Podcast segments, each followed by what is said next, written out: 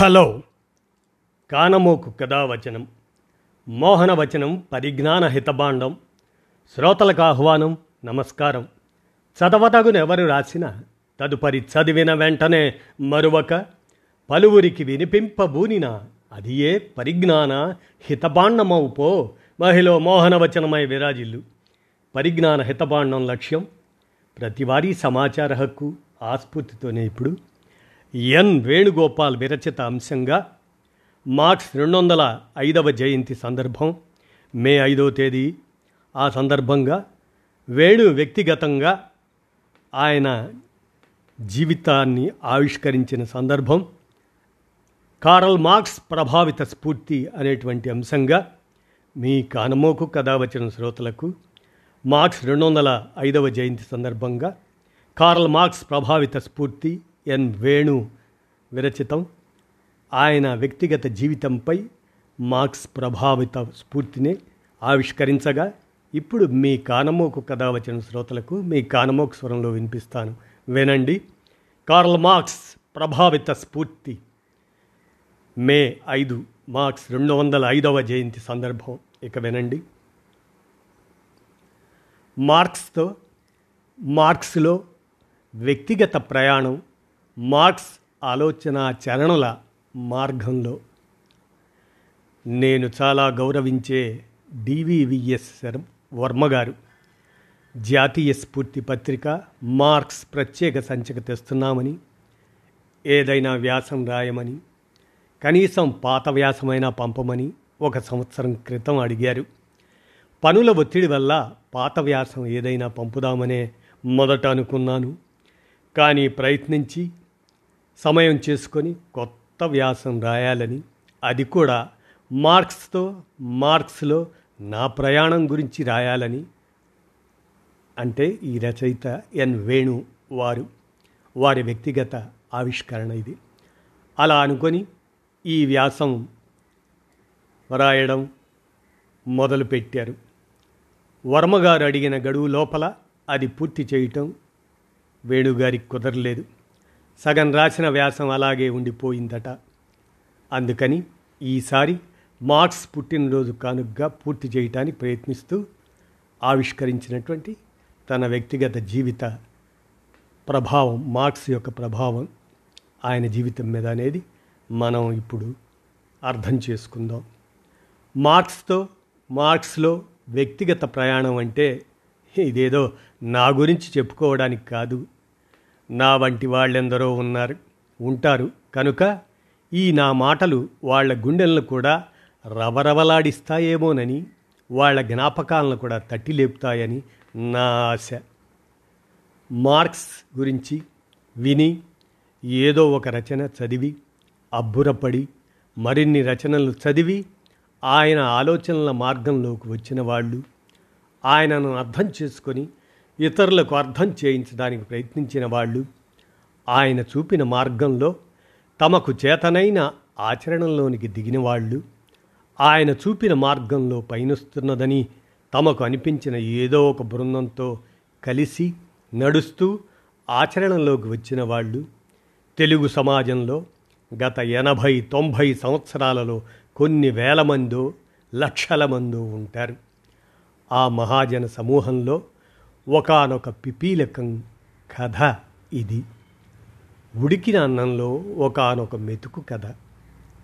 సాహిత్య విద్యార్థిగా స్థూలంగా ప్రజా ఉద్యమాల అభిమానిగా ఉంటూ నక్సల్ బరి శ్రీకాకుళ ప్రజ్వలనతో పంతొమ్మిది వందల అరవై ఎనిమిది అరవై తొమ్మిది సంవత్సరం నాటికి మార్క్సిస్టుగా మారిన మా మేనమామ వరవర్రావు గారి వారి వల్ల నాకు ఊహ తెలిసే నాటికే ఇంట్లో మార్క్స్ ప్రభావం ఉంది.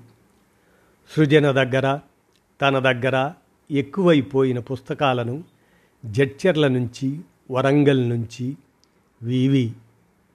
అదే వరవర్రావు గారు మా రాజారాం ఇంటికి చేర్చేవారు. రాజారాం ఇంటికి. కనుక నా ఏడెనిమిదేళ్ళకే మా ఇంట్లో పుస్తకాలు నిండిపోయాయి. బడి పలుకులు కాక పలుకుబడులు చదవటం మొదలుపెట్టే నాటికే మా ఇంట్లో మార్క్సిస్ట్ పుస్తకాలు ఉన్నాయి. అందువల్ల నేను ఆ గుబురుగడ్డం మనిషి బొమ్మ ఎన్నో పుస్తకాల మీద పది సంవత్సరాలు నిండకుండానే చూసి ఉన్నాను. ఆ కళ్ళల్లోంచి ప్రవహించే జ్ఞానంలో దయలో తడిసిపోయాను. కార్ల్ మార్క్స్ అనే పేరు విన్నాను. అలా ఏడో తరగతికి ముందే మా రాజారం ఊళ్ళోనే అట్టల మీద బొమ్మలు చూడటం నుంచి ఆ అట్టలు దాటి లోపలి అక్షరాల్లోకి ప్రయాణించటం మొదలు పెట్టాను. నాకు గుర్తున్నంత వరకు అర్థమైనా కాకపోయినా చాలా వరకు అర్థం కాకుండానే కమ్యూనిస్ట్ ప్రణాళిక అప్పుడే చదివినట్టున్నాను. మార్క్స్ ఏంగిల్స్ల గురించి మిత్రుల స్మృతులు వంటి పేరున్న మరో పుస్తకం కూడా తొలి రోజుల్లో చదివిన గుర్తు ఎనిమిదో తరగతికి పంతొమ్మిది వందల డెబ్భై మూడులో హనుమకొండ వచ్చాక మార్క్స్ను శ్రద్ధగా చదవడం కొంతైనా అర్థం చేసుకోవటం మొదలయ్యాయి అనాలి. ఆ చదువు ఆ చదివింది విశాలము పుష్కలము చేసినవి మూడు నాలుగు ప్రవాహాలు. సృజన సాహితీ మిత్రులు పుస్తకాల దుకాణాలు ఎమర్జెన్సీలో దొరికిన పత్రికలు విప్లవోద్యమ మిత్రులు. మొట్టమొదట చెప్పవలసింది సృజనలో వచ్చవుతున్న రచనల ద్వారా అందిన మార్క్సిస్ట్ దృక్పథం సాహితీ మిత్రుల సమావేశాల్లో సృజనకు వచ్చిన రచనలను ఒకరు ఎలుగెత్తి చదువుతుంటే అవసరమైన చోటల్లా ఆపి పదాల మీద వాక్యాల మీద భావనల మీద చర్చలు సాగుతుంటే మార్క్సిస్ట్ సిద్ధాంతాల అన్వయం అపురూపంగా అనుభవంలోకి వస్తుండేది. మార్క్సిజం సిద్ధాంతంగా చదవకముందే అన్వయంగా అలా మనసులోకి దిగటం మొదలైంది. సాహితీ మిత్రుల సమావేశంలో వచ్చిన రచనల్లోని కవిత్వం కథలు చదవటం నా బాధ్యత. ప్రతి పంక్తికి వాక్యానికి వ్యక్తీకరణకు ఆగి దాని మీద వ్యాఖ్యలకు వివరణలకు చర్చలకు అవకాశం ఇవ్వవలసి ఉండేది.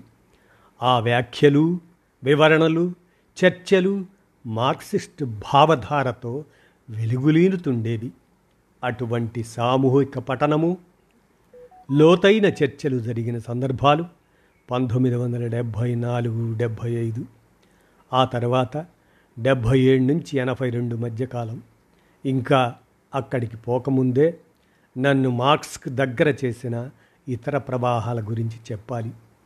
పంతొమ్మిది వందల డెబ్భై మూడు అక్టోబర్లో వరంగల్లో జరిగిన విప్లవ రచయితల సంఘం సాహిత్య పాఠశాల నాటికి ఏడెనిమిది ప్రచురణలతో శ్రామిక వర్గ ప్రచురణలు అనే ప్రచురణ సంస్థ ప్రారంభమైంది.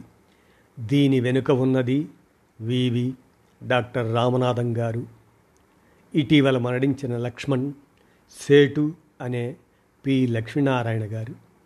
ఆ ప్రచురణలు మొదలయ్యాక ఆరేడు నెలలకు ఎమర్జెన్సీకి ఏడాది ముందు శ్రామిక వర్గ ప్రచురణలు వరంగల్లో గిర్మాజీపేటలో ఒక పుస్తకాల దుకాణాన్ని తెరిచింది. ఆ దుకాణం ప్రధాన బాధ్యత మా అన్నయ్య రాంగోపాల్దైనా దుకాణంలో అప్పుడప్పుడు నేను కూర్చోవలసి వచ్చేది.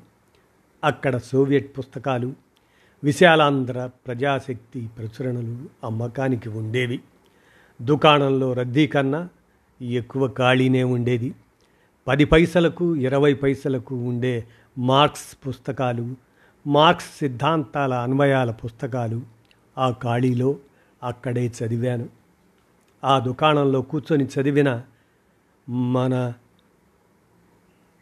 మకరెంకో విజయధ్వజం తలుచుకుంటే నలభై ఎనిమిదేళ్ళ తర్వాత ఇవాల్టికి నాకు ఉత్తేజం కలుగుతుంది. ఎమర్జెన్సీలో సృజన ఆగిపోయింది. పుస్తకాల దుకాణము మూతపడింది. సభలు సమావేశాలు ఆగిపోయాయి. అప్పుడు చదవడానికి దొరుకుతుండిన ఒకటి రెండు పత్రికల్లో ప్రజాశక్తి వారపత్రిక ఒకటి. బహుశా సెన్సార్ నిబంధనల నుంచి తప్పించుకోవడానికి కావచ్చు. ప్రజాశక్తిలో సమకాలీన అంశాల కన్నా ఎక్కువగా మార్క్సిస్ట్ సిద్ధాంత పరిచయాలు పుస్తక పరిచయాలు ఎక్కువగా ప్రచురిస్తుండేవారు. అలా మార్క్స్ను చదవడానికి మరొక మార్గం తెరుచుకుంది. ఎమర్జెన్సీ నడుస్తుండగానో అయిపోయిన కొత్తలోనో Visalandhra book house Warangal branch Mandi బజార్లో తెరిచారు. అప్పటికి ఇంటర్మీడియట్ తప్పి ఖాళీగా ఉన్న సంవత్సరం సృజన ప్రూఫ్లో దిద్దడానికి దాదాపు ప్రతిరోజు వరంగల్ ప్రెస్కు వెళ్తుండేవాణ్ణి. ప్రెస్ పని అయిపోయాక మండీ బజార్ దాకా నడుచుకుంటూ వచ్చి విశాలాంధ్ర బుక్ హౌస్లో కొన్ని గంటలు గడపటం ఒకటో రెండో పుస్తకాలు కొనుక్కోవటం మొదలైంది. అప్పటికి కమ్యూనిస్టు ప్రణాళిక చదివి ఉన్నాను. మార్క్స్ రచన గోథ కార్యక్రమ పరిశీలన ఎమర్జెన్సీలో జైలులో ఉండగా కేవీఆర్ చేసిన అనువాదం ఎమర్జెన్సీ అయిపోగానే క్రాంతి ప్రచురణలుగా వెలువడింది. మండీ బజార్ విశాలాంధ్రలో కొనుక్కున్న పుస్తకాల్లో లూయి బోనాపార్టీ బ్రుమేర్ పద్దెనిమిదవ తేదీ చదివి ఆ చరిత్ర అప్పుడప్పుడే తెలుసుకోవలసి వచ్చినా అది క్లిష్టంగా ఉన్న సమకాలీన సంఘటనలను అంత లోతుగా చూసే విశ్లేషించే శక్తికి అబ్బురపడ్డాను. అప్పటికే నా మీద సివి సుబ్బారావు ప్రభావం వల్ల అర్థశాస్త్రం మీద ఆసక్తి పెరుగుతున్నది కనుక ఇంటర్మీడియట్ పాస్ అయి బీఏలో చేరి అర్థశాస్త్రం పాఠ్యాంశంగా చదవటం మొదలుపెట్టాను. సహజంగానే మార్క్స్ అర్థశాస్త్ర రచనల్లో కూడా ప్రవేశించాను. ఆ రోజుల్లోనే విశాలాంధ్ర మండీ బజార్ నుంచి హనుమకొండకు మారింది. ఇంటికి కూతవేటు దూరంలోకి వచ్చింది. అప్పుడే కంబంపాటి సత్యనారాయణ గారు ఎంపిక చేసి అనువదించిన మార్క్స్ ఏంగెల్స్ లెనిన్ జర్జెన్సీ కాలినిన్ల రచనలు అద్భుతమైన సంకలనం కమ్యూనిస్టు నీతి విశాలాంధ్ర ప్రచురణగా వెలువడింది. అది చిన్న రెండు వందల పేజీల పుస్తకమే కానీ జీవితాదర్శాలు ఏర్పడటానికి బలపడటానికి మహత్తరమైన పునాది కల్పించే పుస్తకం అది. ఆ పుస్తకం కంఠోపాఠమైన రోజులు ఉన్నాయి. అందులో జోసెఫ్ వెడిమియర్కు తమ కుటుంబ కష్టాల గురించి జెన్నీ రాసిన ఉత్తరం వందల సార్లు వేల సార్లు చదివి ఉంటాను. ఏ ఒక్కసారి చెంపల మీద కన్నీళ్ళు జాలువారకుండా చదివి ఉండను. అలా డిగ్రీ మొదటి రెండు సంవత్సరాల్లోనే Marx Engels Jenny Laura Eleanor అందరూ నాకు అత్యంత సన్నిహిత కుటుంబ మిత్రులైపోయారు. అప్పుడే సుబ్బారావు క్యాపిటల్ చదవమని ప్రోత్సహించాడు కానీ అప్పటికి లోపలికి పోలేకపోయినా ఫ్రెంచ్ అనువాదానికి ముందు మాటలో మార్క్స్ రాసిన మాటలు మనసుకు ఎంతో హత్తుకున్నాయంటే డిగ్రీ మూడేళ్ళు నా నోట్బుక్స్ మీద మొదటి పేజీల్లో there is no royal road to science and only those who don't dread the fatiguing climb of its steep paths have a chance of gaining its luminous summits శాస్త్రం నేర్చుకోవడానికి రాజమార్గమేమీ లేదు. కొండ ఎక్కేటప్పుడు దాని నిఠారైన కష్టతరమైన బాటల మీద అలసి పోగొట్టే నడక సాగించడానికి భయపడని వారికే కొండ కొమ్ము మీద ఉజ్వల కాంతిని చేరుకునే అవకాశం వస్తుంది అని రాసి పెట్టుకునేవాణ్ణి అప్పుడే డిగ్రీ మొదటి సంవత్సరంలో పరిచయమైన Francis Bacon I have taken all knowledge to be my province సమస్త జ్ఞానాన్ని నా పరిధిలోకి తీసుకున్నాను. సరే సరి. అక్కడి నుంచి ఉస్మానియాకు వచ్చి ఎంఏ ఎకనమిక్స్లో చేరడము. మూడు నాలుగు నెలల్లోనే మార్క్స్ శతవర్ధంతి సంవత్సరం ప్రారంభం కావడము. మార్క్స్లో మరింత మునగడానికి కారణమయ్యాయి. అప్పుడే హైదరాబాద్ బుక్ ట్రస్ట్ కార్టూన్లో మార్క్స్ పుస్తకానికి బాలగోపాల్ అనువాదం ప్రచురిస్తే దాని మీద ఆంధ్రభూమి దినపత్రికలో సమీక్ష రాశాను. మార్క్స్ శతవర్ధంతి సందర్భంగా ఆంధ్రభూమి ఆదివారం అనుబంధంలో ఒక వ్యాసం రాశాను. ఆ వేడిలోనే క్యాపిటల్ చదివాను కానీ ఆ మొదటి పఠనంలో అర్థం కావలసినంత అర్థమైందని చెప్పలేను. అప్పుడే మార్క్స్ శతవర్ధంతి ముగింపు సందర్భంగా విరసం చిత్తూరులో పంతొమ్మిది వందల ఎనభై నాలుగు మేలో మార్క్స్ పాఠశాల జరిపింది. ఆ పాఠశాలలో మార్క్స్ రాజకీయ అర్థశాస్త్రం మీద ఆర్ఎస్ రావు గారు పాఠం చెప్పగా అధ్యక్షత వహించవలసి ఉండిన సివి సుబ్బారావు గారు రాకపోవటంతో అప్పటికప్పుడు నన్ను అధ్యక్షత వహించమని కోరారు. బహుశా అది మార్క్స్ మీద నా మొదటి ఉపన్యాసం కావచ్చు. అప్పుడే ఢిల్లీ మత కల్లోల సిక్కుల ఊచకోత సందర్భంగా మతం మీద మార్క్స్ రచన తెలుగు చేశాను తర్వాత రెండు మూడు సంవత్సరాలలో economic and philosophical manuscripts German ideology నన్ను చాలా ప్రభావితం చేసిన పుస్తకాలు.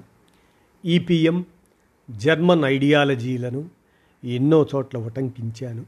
నా రచనలకు ఉపన్యాసాలకు వాడుకున్నాను. ఈపీఎం ప్రోగ్రెస్ పబ్లిషర్స్ ప్రచురణను ముందు నుంచి వెనక్కి వెనక నుంచి ముందుకు చదువుతూ దానిలో మునిగి ఉన్నప్పుడే హైదరాబాదులో మ్యాక్స్ ముల్లర్ భవన్ మూసేస్తూ వాళ్ళ పుస్తకాలన్నీ అమ్మేస్తుంటే ఆ పుస్తకాల్లో డర్క్ జే స్ట్రీక్ చేసిన మరొక అనువాదం దొరికి ఈపీఎంను మరింత ఎక్కువ అర్థం చేయించింది. ఆ రోజుల్లోనే మార్క్స్ పరాయీకరణ భావన మీద ఇస్వాన్ మెస్జరోస్ రాసిన పుస్తకపు ఫోటోస్టాట్ కాపీ ఒక మిత్రుడు కానుకగా ఇచ్చాడు.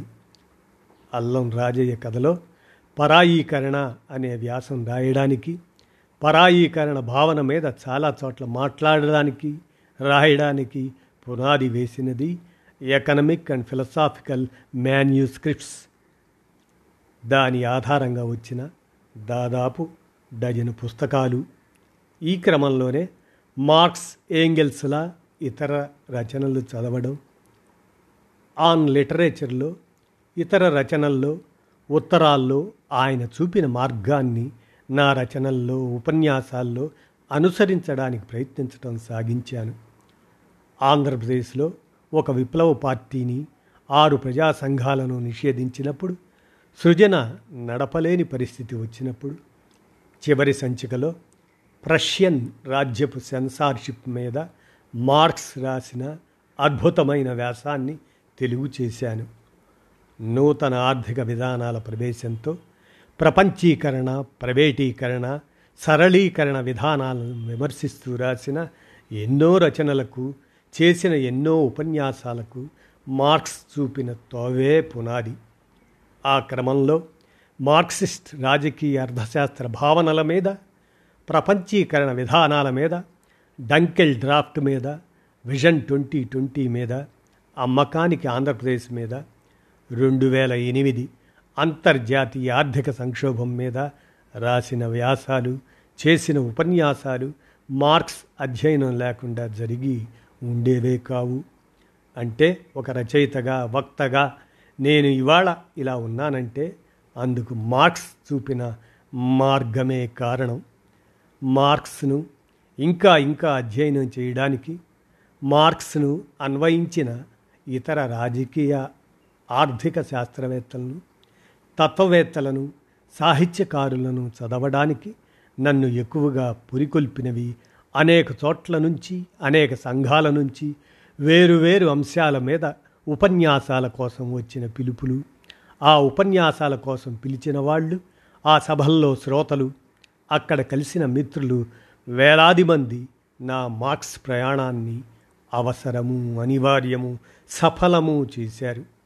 ఒక గంట నుంచి రెండు రోజుల దాకా రాజకీయ అర్థశాస్త్రం మీద మార్క్స్ క్యాపిటల్ మీద చెప్పిన పాఠాలకు కూడా మార్క్స్ నాతో కొనసాగుతుండటమే కారణం. నేనంటూ ఒకణ్ణి ఉండడానికి మార్క్స్కు ఎంతగా కృతజ్ఞుడినో అంతగా ఆ వేలాది మంది మిత్రులకు కృతజ్ఞుడినే అలా పిలిచిన సంస్థలు ఎన్నో ఉన్నాయి కానీ ప్రత్యేకించి గుంటూరు లెఫ్టిస్ట్ స్టడీ సర్కిల్ మిత్రుడు డి రాధాకృష్ణ గురించి చెప్పాలి. ప్రతి సంవత్సరం వాళ్ళు జరిపే అక్టోబర్ విప్లవ వార్షికోత్సవ సభకో ఇతర సందర్భాల సభలకో నన్ను దాదాపు పదిసార్లు పిలిచి మార్క్స్ సంవిధానం ఆధునిక వలసలు సామాజిక పెట్టుబడి ప్రపంచీకరణ నూతన దశ నేటి చైనా మార్గం మూడో మార్గం వంటి అనేక మార్క్స్ సంబంధిత అంశాల మీద మాట్లాడమన్నారు. అలాగే మ్యారిస్ లాబ్ రాసిన అర్థశాస్త్రవేత్తగా మార్క్స్ నాతో అనువాదం చేయించి ప్రచురించారు. కార్టూన్లో మార్క్స్ తర్వాత అదే సిరీస్లో వచ్చిన క్యాపిటల్ ఫర్ బిగినర్స్ అనే దాన్ని హైదరాబాద్ బుక్ ట్రస్ట్ రాచమల్లు రామచంద్రారెడ్డి గారితో అనువాదం చేయించి ప్రచురించింది. ఆ పుస్తకాన్ని ఇరవై ఏళ్ళ తర్వాత పునర్ముద్రించదలుచుకున్నప్పుడు మూల రచన కొత్త కూర్పుల్లో చేరిన అధ్యాయాలను హైదరాబాద్ బుక్ ట్రస్ట్ నా చేత అనువదింపచేసి ప్రచురించింది. జర్మనీలో ఉద్యోగం చేస్తుండిన రంజిత్ కేవలం నా రచనలు చదివి యూట్యూబ్లో ఉపన్యాసాలు విని నన్ను పరిచయం చేసుకొని స్నేహితుడయ్యాడు. దాదాపు రెండు వేల పదిహేను నుంచి నన్ను జర్మనీ రమ్మని పిలుస్తున్నాడు. రెండు వేల పద్దెనిమిదిలో వెళ్ళడానికి నిశ్చయించుకున్నాను. ఆ సంవత్సరం మే ఐదున మార్క్స్ ద్విశత జయంతి సందర్భంగా ఆయన పుట్టిన ఊరు ట్రియర్లో పెద్ద ఎత్తున ఉత్సవాలు జరుగుతున్నాయి గనుక ఆనాటికి అక్కడ ఉండేలా ప్రయాణం పెట్టుకున్నాను. నాకు తెలిసి ఆనాడు అక్కడ ఉండగలిగిన నలుగురైదుగురు తెలుగు వాళ్ళలో ఒకడినయ్యాను.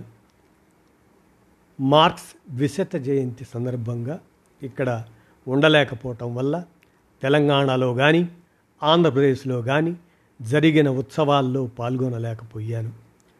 అప్పటికి నేను నేరుగా మార్క్స్ మీద రాసిన రచనలు దాదాపు ఇరవై ఉన్నాయి. అవన్నీ ఒక పుస్తకంగా ఆ రోజుకు తీసుకువద్దామని ఒక ప్రయత్నం జరిగింది కానీ సాకారం కాలేదు. ఎప్పటికైనా మార్క్స్ సంవిధానం మీద ఒక పుస్తకం రాయాలని క్యాపిటల్ పరిచయం రాయాలని కోరిక అందుకు అవసరమైన సమయం దొరుకుతుందో లేదో నా ఈ అక్షరాలు ఆలోచనలు అడుగులు నుడుగులు ఎంత స్వల్పమైనవైనా పనులు మార్క్స్ చూపిన మార్గంలోనే ఆయన ఆలోచన చరణంలా ఛత్రఛాయలోనే వెలుగుబాటలోనే ఈ జీవితం గడిచింది. ఇది వరకు అనేక సార్లు చెప్పినట్లు రూపము సారము ఒకటే అయితే శాస్త్రం అవసరం లేదు అని ప్రపంచాన్నంతా ఇముడ్చుకున్న ప్రపంచాన్నంతా వివరించగల మహోజ్వలమైన మార్గదర్శక విశ్లేషణ సూత్రం ఇచ్చినందుకు మార్క్స్ తీర్చుకోలేని రుణంలో ఉన్నాను. ఆదర్శవాక్యం ఏమిటంటే మానవీయమైనదేది నాకు పరాయిది కాదు అని. జీవిత సూత్రం ఏమిటి అంటే ప్రతిదాన్ని ప్రశ్నించు అని.